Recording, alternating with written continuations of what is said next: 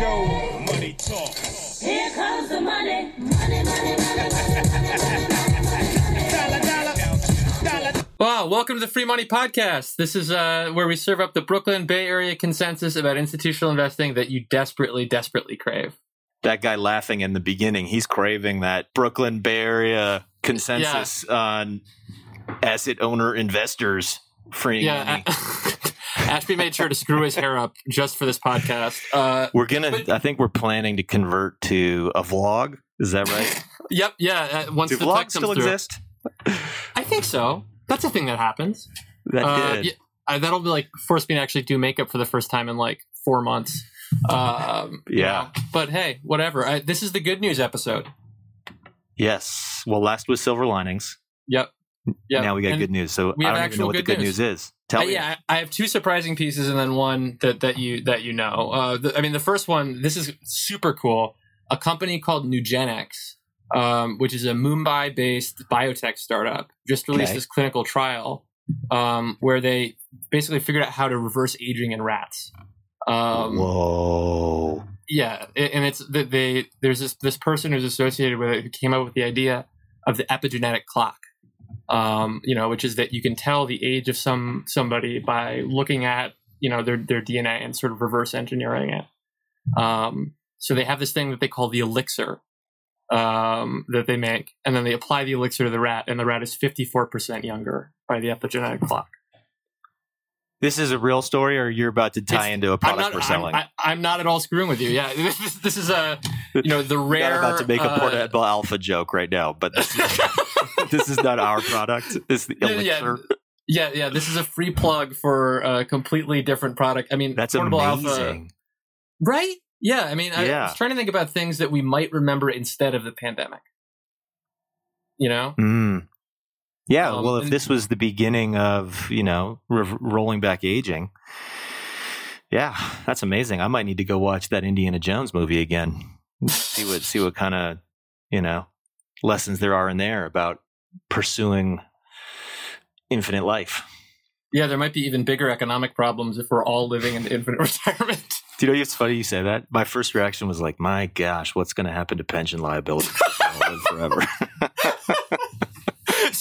All these people are retired and they're living forever. I don't think they're using the re- listeners know this, but a defined benefit pension plan is calculated uh, until you die. So the death is the end of the payment, which is why it's so awesome for people who have it. Right? You never Yeah. have to worry about being on the street in old age. Um, but if you know we we figure out nanobots and you know elixirs to extend life for 200 years, we're going to need to change the the compact, the social compact here. yeah, like funding funding ratios are never good ways to look at those things, but they're even worse if that's true. Yeah, I mean, there, there's a lot of smart people who have been like, look, we should be defining, you know, insurance products like annuities or defined benefit pension plans or social security based on uh, mortality tables. So Mm. that you know, if if there's a global pandemic and people are dying younger, maybe your retirement age could be younger. But if there's an elixir Oh, that gosh, that'd nice. um, extends life, maybe we all need to retire later. Um, I just turned the good news into some pretty bad news. I feel bad. Yeah, exactly. So let's Okay, carry on to more good news. Here's more good news. The uh, so next week, um, a SpaceX Dragon Five rocket is carrying two astronauts uh, to the International Space Station in what is the first uh, vehicle that was designed in the United States, launched in the United States since 1981, um, and the first launch of any kind from the U.S. since 2011. I admit this story pumped me up. I like tingled when I was reading it. It's Right? so cool. I mean, maybe it's like patriot. I don't know what it is, patriotism or just I like space. Um, I would like to go there one day, but just seeing them like hitting all the buttons in their test, you know, runs as they're sitting there, and it looks such like a slick inside. To, you know, it's Oh yeah, it's it's a lot slicker than like a cockpit for an airplane. It looks all all digital and cool. Dragon is a sweet name for a rocket too. I mean, it's just like it's. I mean, you say whatever you want about Elon Musk, and I've got plenty to say about him, but he does know how to create a little bit of hype. Do they paint a dragon mouth at the back end where the fire comes out? Oh, that would be so cool. What it's like a It's a dragon spitting fire on Earth. And then you could do it in rewind, and people would be like, "Oh my god, the dragon's coming!" Anyway, Oh man, uh, yeah. But the third one, I mean, is like I mean, we're going back and forth on this. ESG smoked it this quarter, um, according. and that's a good thing for those that don't know what the cool kids are saying. Yeah, smoking. Uh, well, smoking is bad. You shouldn't do it. But in this Smoking it's it, smoking it is good. no, I'm t- like all sincerity. We've been waiting for this moment for like 20 years, and now that it's happening, uh, you you might be able to tell I'm almost giddy. You know, it's like BlackRock put out this report a little while ago where they showed that in the first quarter of 2020, 94% of the sustainable indices were outperforming their, you know, generic um, cousins. And, uh, and that's so nuts. You know, we like this question of like, will sustainability ever drive out performance? And as, as academics and researchers, we often had to like just be happy with the idea that it doesn't harm performance. You know, it's like you can do this and it won't harm your performance. What a great sales pitch for something. Do this thing, it won't hurt you. Um, is not necessarily the greatest, strongest uh, endorsement. But now that we can say, do this thing, it will help you in times of crisis, that's the kind of sales pitch I could get behind. And there was some phrasing inside of it that I like. I am not used to hearing the term resilience. Maybe I should. You know, right? It's it's basically a similar uh, synonym for like recovery. You know, um, Absolutely. But like in that BlackRock report, they went. You know, not only is it on average uh, better performing, but it's the comp- the companies that have outperformance in criteria that are more important for the company specifically were more resilient than the rest of the sample. Um, so like board effectiveness, customer relations. Totally. Yeah, it's really cool. I mean, it's it's an incredible moment, and I guess where my you know you can tell me by now. I I obviously start thinking to what's next, and now that we see that if you can get this data integrated into your portfolios, it can help you be more resilient. We need to solve the last mile problem, and the last mile problem is how do we actually get this data into our portfolios? The integration of this data is going to be the this great challenge. And resiliency, in my mind, that word you said, is such an important part of that because sustainability is a bit of a fluffy term, but resilience kind of invokes like a strong piece of real estate or, Yeah. you know, a sturdy human being who is healthy and can withstand, you know, it's like it, it connotes something when you hear the word resilient. most of most of what the articles when I googled it were about like mental health. Uh, Yeah. you know, yeah. Resilience. I'm super. I mean, like we got to learn more about this. yeah, we should probably call a friend. Do we have a friend lined up today? Uh, we do And she is Jean the Rogers. fabulous. The fabulous. Jean Rogers started the Sustainability Accounting Standards Board and is now the Chief Resiliency Officer at the Long Term Stock Exchange. And she's about to pick up her phone. So we hope. So we hope. Yeah, we we don't exactly have an anti-fragile. Ah, She's Hi. there. hi. Hey, Jean. You got, I love it. She's already laughing. This is going to go great. Oh, Jean, you got Ashby and best at Sloan. You're on. Hi. I mean, we we call it live. It's literally not live, but we don't like to edit, so we pretend like it's live. Um, this is live on the Free Money podcast, and uh, we're so excited to have you. I just did a little intro of you, um, but how are you doing? I am doing great. I was listening to your last podcast and I want one of those OMG GOP WTF t shirts. I want to know. That, that's what I want for my appearance on your podcast. We we can make that happen. We can Yeah, make that happen. we, we, got to. It's funny. That's the first guest to ask for swag. Yeah, And, that's a good we point. probably we probably need swag. You need swag. You need swag because free money. Although free wearing a free money T-shirt down the street, you might just get accosted for the wrong reasons. it might just it, it could get ugly. Or people yeah. will give you money because they assume you're asking. Or ma- it. well, maybe maybe it might go the other way. You're right. Yeah.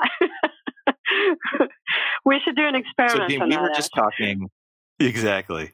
We were just talking about this uh, BlackRock report, which came out and said 94% of the sustainable indices are outperforming their peers. And then Sloan and I were like rapping about a whole bunch of stuff. So we want to start getting your opinions on this topic. So Sloan, jump into your first. yeah, first yeah, yeah. I mean, like, I, I, I think like what's really interesting. The BlackRock report had this thing where it looked at the materiality. It like basically they decomposed ESG into fifteen different subsegments, and then they looked at which of the individual segments are most relevant to the specific companies, and where they were the most relevant, there was the most outperformance, which one might expect. But I'm I'm curious about like what kind of risks we're being resilient to. Like, is it a risk like a pandemic, or is it a risk like a market downturn? So, so I, th- I think just, um, just, just thinking about the BlackRock report, what what they're really getting at is is sort of what we've kind of spent the last decade figuring out, which is when ESG issues are material for an industry or for a company and when they're not. And and when they Mhm. are and when a company can manage those material issues well, they're going to outperform. It's it's the kind of the basic fundamental definition of materiality basically. You know, if if it's material to your company and you're going to manage that risk well, you will see the you will see it in the financial performance. And if it's not material, you won't. So, um, so that's that's what they're kind of reaffirming or affirming um, in that in that sort of framework. And um, what what I think is interesting is is how you know in the in the broader scale of things in, in sort of you know that that report was a, a response to in some ways the pandemic or in some ways trying to understand is ESG investing still going to be a thing? You know, now that we mm. have this global pandemic, you know, it's, it's been a thing for the last, it was the thing really for the last decade in, in investing. And really looking at, you know, is this still holding up? And we saw, mm. you know, just to put some numbers, 20, 20 billion of new capital going into sustainable funds in 2019, a big inrush um, into ESG funds. Q1 of 2020, which in- includes the um, time of the pandemic, um, set even new records. Ten, another 10 billion invested just in Q1, and it's just continuing to go that direction. And I think that's because you know what the BlackRock report was trying to get at. There is now a perception uh, based on prior studies that these companies manage risk better than other companies. They're less volatile, uh, and so that is and, and, that is what we're seeing kind of play out in that report. That, that's I mean, yeah, it's amazing to have like this, you know, kind of thought that like people who do well get rewarded, right? I mean, because I really want the world to work to work that way. But I'm curious specifically about that notion of resilience, because like I mean, if I were to look at a public company, what would I be looking for as an indicator of resilience? Well, I think you know here's here's the thing. I think this gets at the difference between what ESG traditionally looks at, or what ESG looks at now, and maybe where we need to go. And I think that the pandemic has really highlighted, in some ways, the the, the gaps in ESG data. And I know that that might sound crazy to people who follow the field and know that there's there's literally an ESG industrial complex of data now out there, and it, you know it's incredibly burdensome. And there's hundreds of issues that and and tons of frameworks that company needs needs to report against. But at the end of the day, it didn't help us. It doesn't help us understand the pandemic it didn't help us understand things like the Me Too movement, opioid addiction, consumer interest in plastics. You know, it, it, you can just keep going back, right? Fracking. You can you can just keep going back to you know environmental or social issues that manifest as acute events or exogenous shocks to the to companies. And ESG data in no way, you know, helps you predict those because it's really focused on known unknowns and what we're talking about is unknown unknowns right? What what what is possibly coming that we don't know about and who's going to be able to manage that well uh, which industries and which companies. And that's like what investors are hungry for right now and the, the pandemic has highlighted that. And but it's at the same time highlighted that the did. data didn't get any of those other things either, right? It, Yeah. it, because because by the time, and I, you know, I know a thing or two about standard setting. By the time it's in a standard, there's general agreement that it's material. There's been, you know, tons of conversations about what's the right metric, how do we measure it, um, and we finally get it in. There's been all kinds of exposure drafts, right? That think about that time scale. It's it's a glacial mm. time scale compared to how these acute events happen.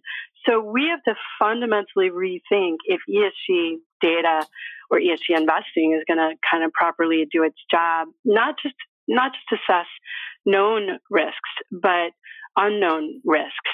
We have to move from ESG to thinking about resilience. And that, and that's a concept I've been thinking about and, and working on at the long term stock hmm. exchange mm. to really kind of unpack like, what does it mean for a company to outperform over the long term to be resilient against these exogenous shocks? And really what it, what it comes down to, Sloan, is moving from, and I, I got to credit Howard Marks for this, moving from he, he's a you know kind of a value investing guru, and he he has always said that value investing is really looking at second order data for an advantage, not just first order data. And he means like what drives the financial performance. We we need to look at that, and that's really at the core of being a successful value investor. So taking that that idea and applying it to ESG all ESG is just like first order data. It's just a lot more first order data, right? That helps us with efficient markets and price discovery if it's material, but it's still a first order data. It's like, how are you doing on safety? How are you doing on resource efficiency? How are you doing on those greenhouse gas emissions?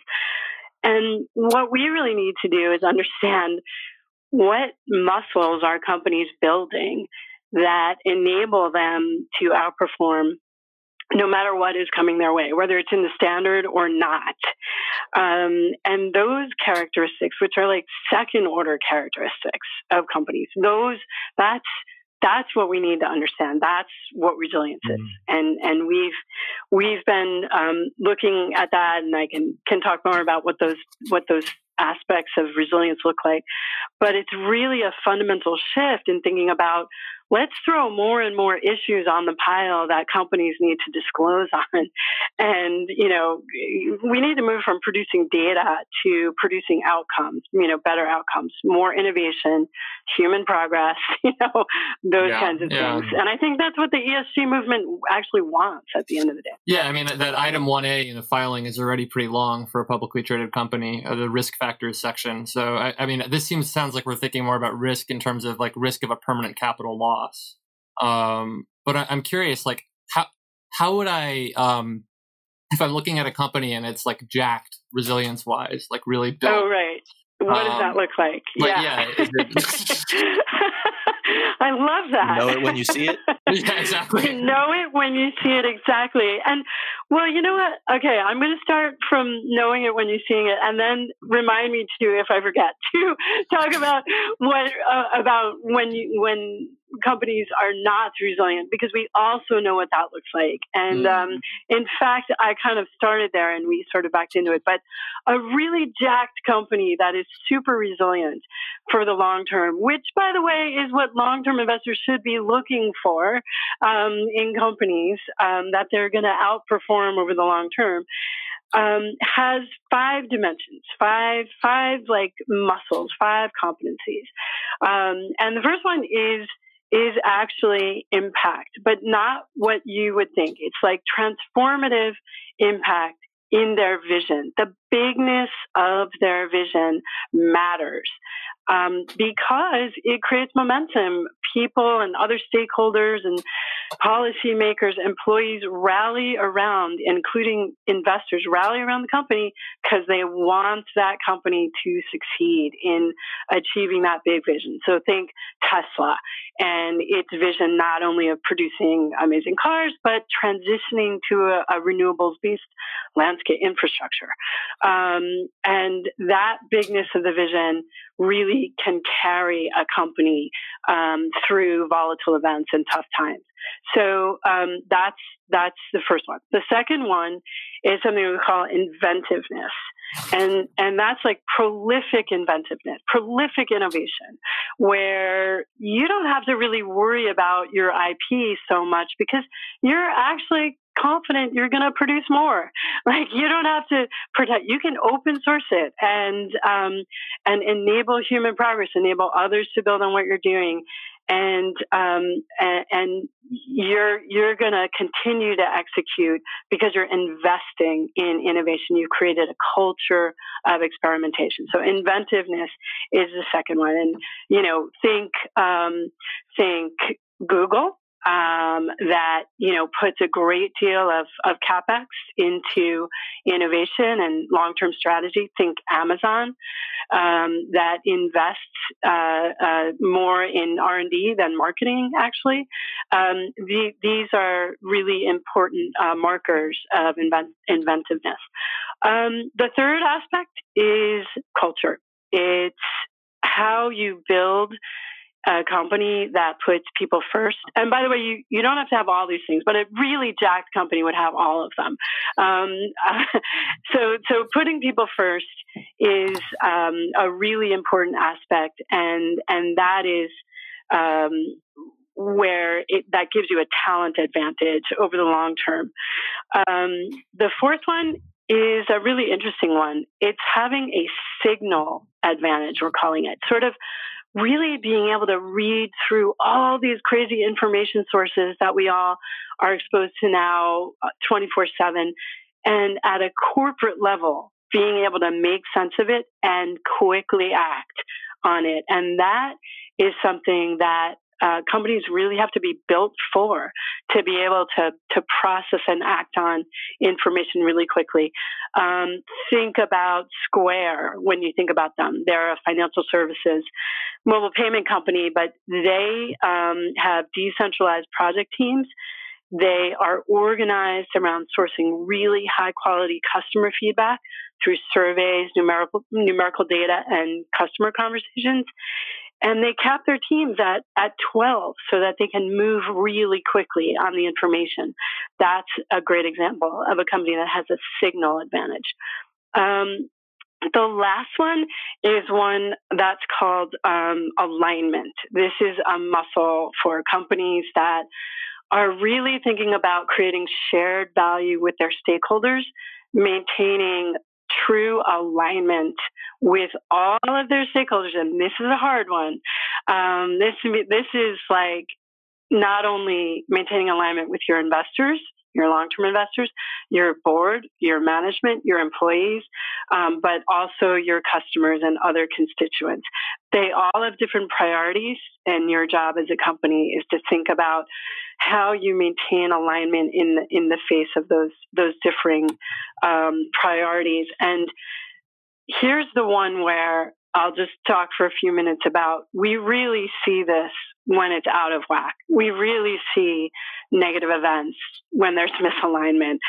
Think about you know, Wells Fargo and opening all the fake customer accounts, right? And the, I mean, that's just such an just egregious example of being completely misaligned with your customer interests, right? There's no way if you were building a culture of alignment, you would have any kind of that practice, you know, happening. Think about Boeing and putting planes out that you know are unsafe, right? Think about J and J with baby powder and marketing it in ways that you know are unsafe um, to use the product. And it kind of goes on tobacco, opioids, um, but it's also more subtle things like companies that are building young companies, and maybe they're looking for product market fit, and they don't quite have the business model worked out. And they're a tech company, and it's got this great, you know, great engine, great app, and then all of a sudden they're like, you know what? They're totally in sync with their customers. Customers love them. They're like, wow, we got to make money. We're going to start selling data. And there you go, misalignment with, you know, data privacy and data security mm. and other things.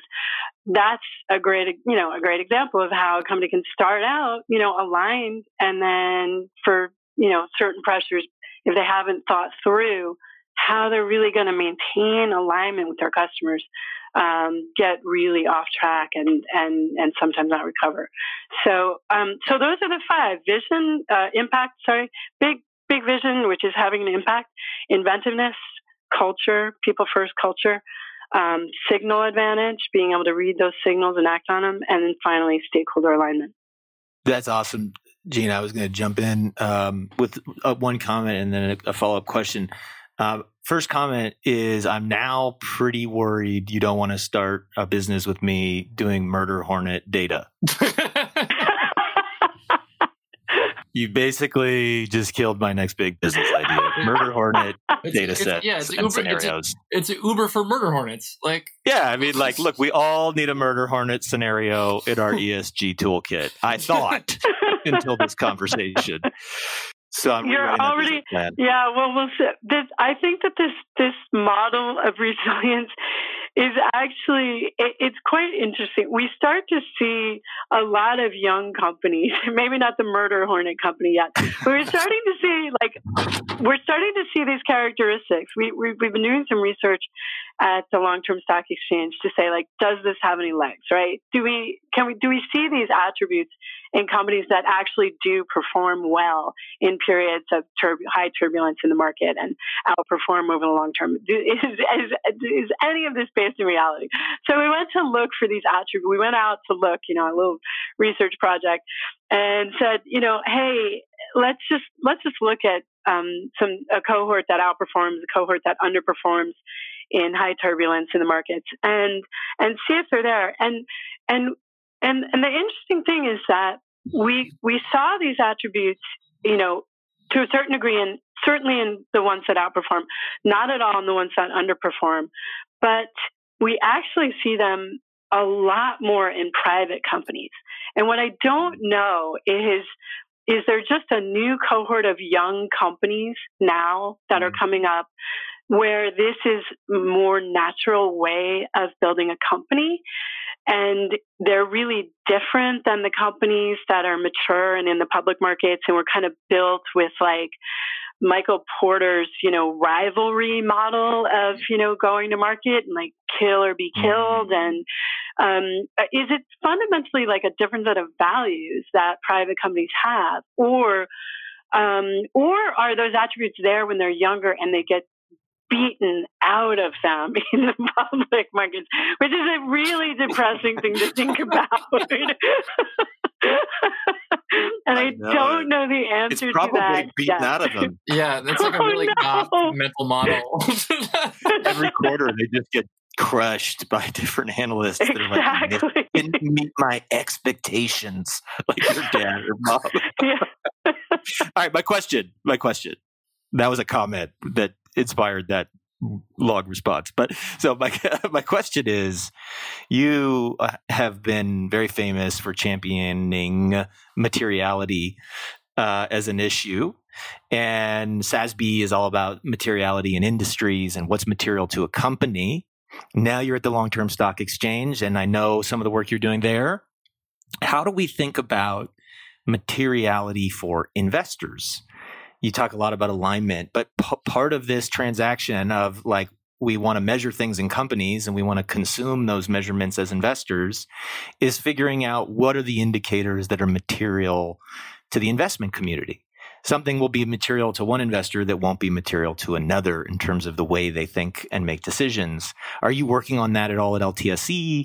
Is it, you know, something we can look forward to, or is it more um, still something we need to do research on? yeah, well, I think both. First of all, short answer. I mean, we need a lot more work in this area, especially you know on long termism and how we measure this, both you know for investors and so so companies know what they should be building against, what those long term metrics are, and it, it is you know I think of this as dynamic materiality, right? I think SASB is static materiality. Like anything you're going to build a standard against and hardwire a standard, it's going to be static. By definition, you know, if it takes you five years to get to the answer, um, it, it's static. And, and, and that's, I mean, that's the way FASB is built too, right? That's what, the way our financial standards are. The standards themselves are hardwired And so therefore the issues are in, you know, SASB. And those are, I think, enduring, you know, issues that are material, that are, that are, that are, you know, operational.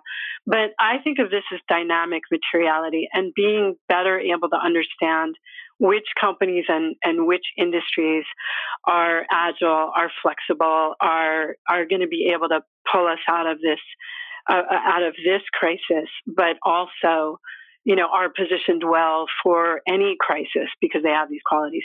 And so there are certain ways that we can begin to measure this. And and we're nowhere near you know um, you know publishing or, or really um,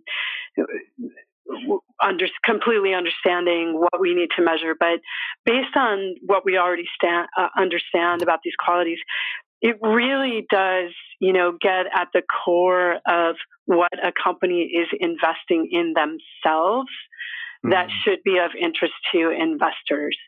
And by that, I mean, is it investing its capex against its long-term strategy? Is it investing more in R&D than marketing?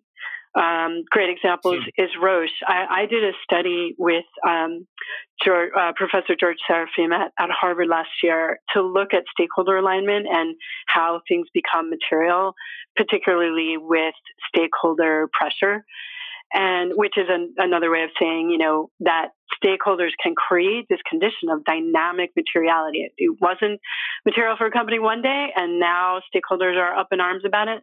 Now it's a material condition for the company. Um, so when we looked at this, though, we were studying the pharma industry, and there, there's a paper out it, uh, about it for any of your listeners. It's called Pathways to Materiality.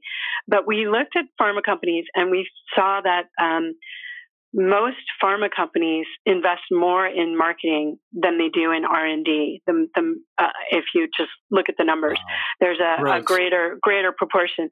But Roche was the one standout last year when we were looking at this that invested more in R&D and marketing and they're a European company and there's probably something to do with that we allow direct advertising here in the US you know direct to consumer uh, but I don't want to go down that rabbit hole now, but but Roche Roche invests. You don't want to talk about in, people in bathtubs outside holding hands.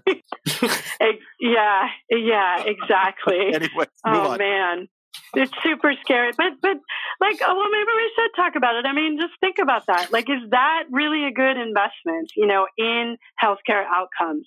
The fact that you know our pharmaceutical companies are investing in direct to consumer advertising. Like, I'm not a doctor. I have no idea if that pill is good for me or not. Like, why are you even talking to me about seeing this with the sunset and the right. bathtub outside? it's just scary. But but Roche, you know, the only one that we found that that had it the other way, the majority of the investment going into R and D was uh, was the first um, FDA approved uh, COVID nineteen antibody test. Right, I saw that a few weeks ago, and I was completely not surprised. I was like, "Yep, bingo! That's what happens when a company invests more in R and D, more in the future." than in the present, which is really what you're saying in, in terms of marketing versus R&D. So, so there's a metric, right? That's a simple metric. It's what is the company investing in? What is the company's priorities? Um, are they investing in people? What are they investing in human capital? And I think if you understand, you know, where a company is putting its money, you as an investor begin to understand what their long term, in some ways, um, commitment is and how aligned that is with your own commitment if you're a long term investor. That's fascinating. I mean, the, the I want to ask a, uh, about a conspiracy theory that I've been hearing. And I think this is the, la- the we, we've been. This is probably your, your last question, though, Sloan. You're going to ask the last is a conspiracy theory. All right, hit it. Uh, well, no, it's a good one. Um, so, like the the one of the things that I've heard about ESG by cynics it, that, that cynics will bring up is that um, that if if there are uniform characteristics of companies that tend to perform well on ESG metrics, they tend to be things like having fewer employees. Um, and I, I, just sort of wonder, uh, like, if if you have a thought on, you know, whether you know investors could be reacting to something like that. Uh, you know, like I mean, Google, Facebook, Square. Um, I don't know about Roche, but a lot of the companies that we've talked about are have definitely lower employee counts per unit of revenue. uh, or sorry, a higher uh, ratio of uh, revenue to employees. What math is hard. It's Friday. but you know what I mean. Uh, do, do you have any thoughts? On, I mean, are these conspiracy theorists, uh, you know, onto something, or is it you know the best kind of conspiracy theory, the totally bonkers kind? Yeah, I mean, not having actually heard that particular conspiracy theory. Um, it's uh, but it's a it's a it's slightly off. I think I think what what you're getting at actually from again the companies that you're getting at something called what I call um, light lightweight companies, um, Yep. companies that are typically tech companies built around platforms that scale greatly compared to the, the number of employees, um, and that they are typically, uh, or not typically, sometimes viewed by ESG investors as being um, better ESG companies. And is am I, am I right? Before I comment, yeah, on that? exactly. Is That's that- exactly. yeah, it. you're okay. Okay. So so so th- the way I view it though actually is is and this is going down a big rabbit hole of like ESG ratings, which are the intermediaries, and there's absolutely no correlation between any ESG ratings, and and we should do another podcast on that, but, but be, because it's it's it's really insane, and and someone needs to just you know really bring clarity to that, and um, you know, Ash, you guys at Stanford should really just be looking at rationalizing this Yeah. because because what what happens is there's so many issues and they get weighted all differently that that's how like Tesla can be you know number one on one ESG rating and at the bottom of the barrel on on another one. And that actually happened like about a year ago. Um, on two of the very most famous ESG ratings it was like top of the industry and the other one was bottom. Because one of them rated um, environmental really high, like environmental impact, which Tesla's are obviously hitting it out of the park. But the other one rated governance really high, which sometimes Yeah. Elon gets a little carried away at 420, maybe sometimes tweeting. And so it's like, you know, so so that can be of concern, right? Sometimes, you know, certainly you can see how if you were more concerned about governance, you might you might not Yeah. like that. But if you were more concerned about the environment and you were rate, you were weighting those factors higher. So what happens with the tech stocks or the lightweight? I'm just going to more broadly call it like lightweight um, companies that don't have um, huge huge investment uh, in human capital. Um, they are also typically good on environment because they are not producing um, per unit of product or per unit of revenue. They are not producing as much carbon emissions. Yeah, data centers, um, but typically they're they're um, more more carbon efficient, more climate efficient than other companies. So they that, and that is either the number one or number two issue that ESG investors have typically cared about pre-COVID, um, and so those that would have been weighted more, and therefore those companies have outperformed. Uh, but on other ratings, you know. Uh, you know, they've been some of those same tech companies haven't been quite up there with governance and um, haven't quite been up there on you know diversity, um, investment in human capital, uh, things harassment you know issues in the tech industry. Uh, so and those have gotten scrutiny as well. So it, it's a kind of thing where you have to look kind of issue by issue and um, how companies are performing uh, to get a complete picture on ESG. And then investors are, are they're just at the mercy of the raters, which are the intermediaries, and what the raters think about how to weight, you know, these different topics. And that might not align with every investor. And and that's a real challenge. And that's why I think we have to move again, the answer isn't to like just keep throwing more and more disclosure, more and more topics and issues on the pile that companies have to, you know, put data out so that the intermediaries can get rich. The answer is to start looking at what is really wired into the company in terms of their commitments and their investments.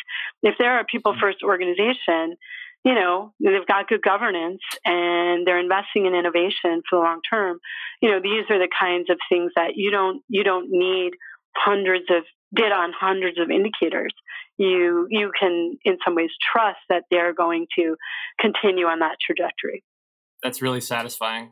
So good. it's Yeah. like, I mean, you just killed so many of my data businesses, but Oh, uh, no, yeah, no, no, but no, I'm wait, just wait, joking. no. I'm just joking. Can I give you one more example, or do you guys? You can edit it out. Yeah, that's what we Yeah, love just- Yeah. We don't edit, but yeah. oh, oh, okay. Can I? Well, then, get- do you have time for like Do one more, do one more. on, right, yeah. Okay, one more because it's a data it's a data example that's a positive example. And I just came across this company um, recently. They're a private company, and it's it's one that I'm hopeful for. Well, I'm hopeful for all private companies that we're actually seeing a trend in resilience, and that the long term stock exchange can somehow tilt the playing field so that it doesn't just get hammered out of these companies once they go public. But Devoted Health is the, as a, is a private company, and we were looking at them for resilience, like where are these aspects of resilience? And what's really interesting to me when I look at private companies and I see resilience is that I often see mul- multiple aspects of resilience um, in one company. It's like they're just doing like everything right. So these guys are like transforming healthcare for seniors, um, Medicare Advantage programs, and their like tagline it's like Southwest but for healthcare. They're like doing it with love, right? Aw. and they're and I know, and it's it's so sweet, and and I have to just like give them a shout out because and I am not an investor. I have no affiliation with this company. So you know, I they they're just they're winning 45% of new Medicare signups in the two markets that they're in, Florida and Texas. And here's the thing there's a data stack at the center. They hmm. built for this. They built to know everything about their members, right? Signal Advantage. They have that data. They're really close to their customers. They have called every single one of their 18,000 members during the COVID crisis. They've only lost two of their seniors during the crisis, um, way better than anyone else. They have a net promoter score of Wow. 85. What? 85. People are like insane about this company. yeah, and and so, but the Uh. data, they're data enabled. They are absolutely da- so data. When it's a signal that keeps you aligned with your stakeholders, then you're creating sort of like this virtuous cycle. But here's the best thing. Here's another signal. They, so culture advantage. All of their employees are empowered. Principles based management. Make every decision as if a family member's life depends on it. Talk about like building a culture that's aligned with the members, with the customers, right? They are, they're gonna, every, everybody can envision how things are gonna go down in that company, right? It's gonna be a good thing for humanity. And so, so we see like this is a company. What what did you say, Sloan? Like if they're super like amped on like resilience, this Oh, yeah, they- this is jacked. one jacked up. They're Yeah. jacked up on resilience. This is one. So, That's awesome. All right, yeah, but Jean. data's at the center, so don't despair, Ashby. You just keep keep at it. I, I I know will. you'll you'll, I you'll evolve. You'll find that product market fit with your with your Murder with hornet your data. hornet. Yeah. And, and we'll threaten right now to have you back on the podcast to talk We about might. the uh, yeah. All right, Yeah. guys. Thank, Thank you. you And so thank you, much. Sloan. Thank you, Ashby. Really great to All talk right. to you. Yeah, Great. All to you as well. Bye. Bye. Bye for now.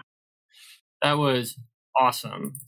Yeah, Jean Rogers. She is uh, She probably one of the smartest and yet willing to laugh um, human beings I know. I mean, she just mixes the most intelligent things uh, with just a great sense of humor. So, Yeah. yeah, she's great. She didn't talk as much about LTSE, but maybe we'll get that next time she comes on. um, I also felt like you guys weren't quite aligned on your definition of jacked with her true, definition yeah. of jacked. I thought you were saying jacked like a car is jacked. oh, Like, like, a stolen good? car. No, I, oh, I meant Jack like you know Buff. puffed up. Yeah. the- oh, okay. You guys were. I was misaligned then. Yeah, You exactly. guys were The- fully the- aligned. You yeah. Didn't get, you didn't get the data download, obviously. I didn't get the data download yeah, the- it was a, a signal processing disadvantage you were at. we, we also need a T-shirt for one of her comments. The ESG industrial complex. Oh man, yeah, You exactly. know, it's just great to hear her riff on that a little bit. That's. I mean, it's definitely time to threaten to start a T-shirt store. Um, But Yep. you know what else it's time for? Hit me. Oh man, it's time for Dear Ashby. Uh, Here we go. The uh, yeah, this is the time in the in the program when uh, we take questions from you, the beloved listeners, and uh, we put them to the one and only Dr. Ashby Monk, um, Esquire. I don't. Is that, I, I'm not a lawyer. Is that real? no, that's not a real thing. MD, PhD. Yeah, it's, it's, he's also a surgeon. Anyway, D Phil. I'm, not even- I'm a D Phil. in, in Oxford, they're like, why do we speak Latin? We speak English. Like Mm, doctor of philosophy. sick. Uh, Yeah. But so uh, the first question that we have for uh, for this week is: What is the better disaster risk hedge, gold or Bitcoin? Ooh. Ooh, yeah. Gold or Bitcoin. Boy. Um, I love that you picked the two non-state currencies of like different millennia. Like Yeah. Bitcoin is the non-state currency of this millennia, and gold was the one of the you know the Yeah. prior five. Um, you know, because gold like gold coins like that used to be money. You know, Yeah. it's like the ultimate store of store of wealth. Um, I guess like in thinking about it, gold you don't need ongoing power. You know, I'm go- I went pretty deep on this question. I wasn't just like, let me look at the pricing Yeah, yeah, dynamics yeah. and give you a chartist answer. Uh, no, I was like, hmm, like let's imagine it really gets bad for a while. Yeah. Um, you know, like for Bitcoin to work, you need a lot of power. You know, Yeah. and and it's like you know the size of a country the size of Switzerland consumes the same power as it does to keep Bitcoin alive and functioning, and uh, and often that's in China, so that's probably dirty dirty power.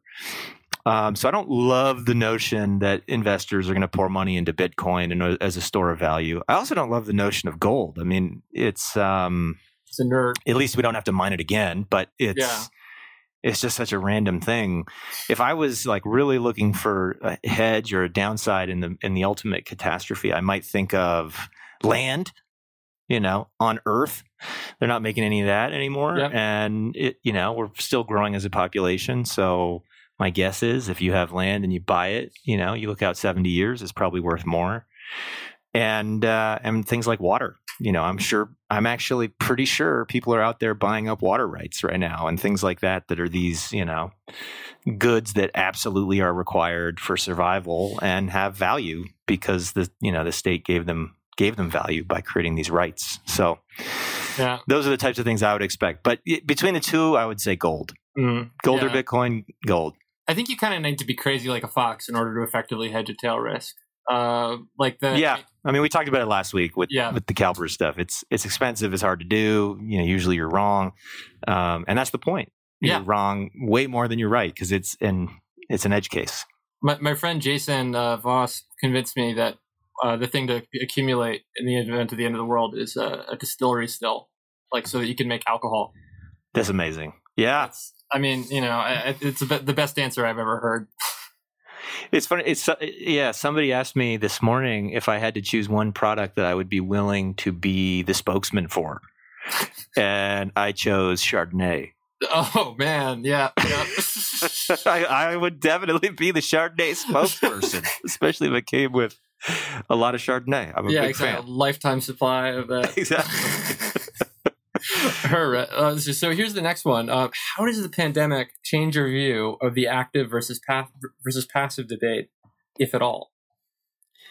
I mean, if it could have gotten more negative on active, it probably did. Um, it's so, and, and I assume we're talking here. This is public markets, right? So Yeah, yeah, yeah. I think like already my mind was made up. Like the most likely places where you can truly outperform your peers is in private markets, where information can be, um, you know, sequestered and hidden, and you can keep it away from everybody else and still not get in trouble, or get the information and not get in trouble. Yep. In public markets, we got all these rules, and and so on the, one hand, I think a lot of really smart people are wrong right now about where the market should be. Um, I'm sure there's a few smart people that have it right, but uh, it it just feels like everybody is waiting for some big catastrophe that is being delayed by the government. and the Fed.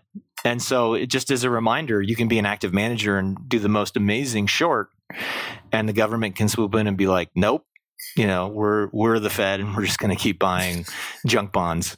Um, and and so, I think it's probably really hard to be an active manager right now and think you understand what's going on, and then in effect have the rules changed on you. Yep. So, yeah, that's that's my two cents on that. Well, yeah, and it's the stereotype of like hedge fund managers. Besides the question I'm about to ask you is, you know, just sitting there and being like, "The Fed broke our model." Exactly. then and then people are like model risk. Have you Uh, done your diligence on their model, the model risk, and all this? And it's like, dude, yeah, we're not get, we're not. You're not going to like diligence whether or not the model is robust enough to overcome the Fed putting four trillion dollars in. You know, it's like, yeah, it's it's an act of God, basically. I mean, like, Yeah. it's literally Jerome Powell is God in the markets, and there's no other way Yeah. to think about it. I mean, what are we? I mean, I, I don't know where we're at, but la- last I heard, they are based. They've put a lot of capital out. Yep. Um, Yep. I don't want to give incorrect information on this fact-based podcast, but it is a huge number. And Yeah, and then I saw a really interesting tweet yesterday where somebody said that the Fed tried to unwind some of the holdings they had of 800 billion at the end of in 2018, and that was like catastrophic for the markets. You Yep. see that? yeah. Yeah. Yeah, it's like I mean, I, I think um, I, I used to go to a couple of Fed, like the annual Fed, like research conferences that they had in New York. You can just sign up for these things. Apparently, you don't even need to be like affiliated. Yeah. you just sort of show up. Um, and I, I'm never going to forget there was this huge thing like uh, five years after the crisis where they were looking at like what the interventions did, uh, like and what they could like empirically uh, trace out of them. And the only places where they really had you know really firm estimations were around like how much money their trading counterparties skimmed off of them um, Mm. in various different things. And you know, of course, there are like systematic patterns of like certain counterparties getting uh, you know better deals from the Fed than others, and you can guess which ones those are. Yeah. Um, you know, uh, but yeah. Anyway, um, I'm gonna ask a happy question now. Let's do it. Let's move on. Uh, um, the Patagonia vest used to be a staple of venture capitalist wardrobes. Oh yeah. I'm wondering, are they still as prevalent in the era of quarantine? I'm real. I'm really hoping not.